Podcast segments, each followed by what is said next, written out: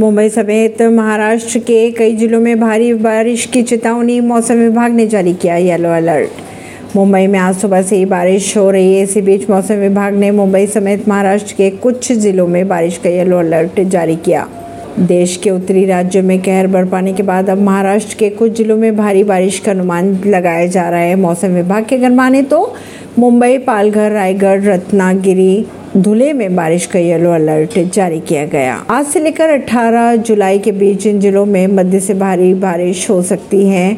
मुंबई की अगर बात की जाए तो आज सुबह से मुंबई में तेज बारिश हो रही है।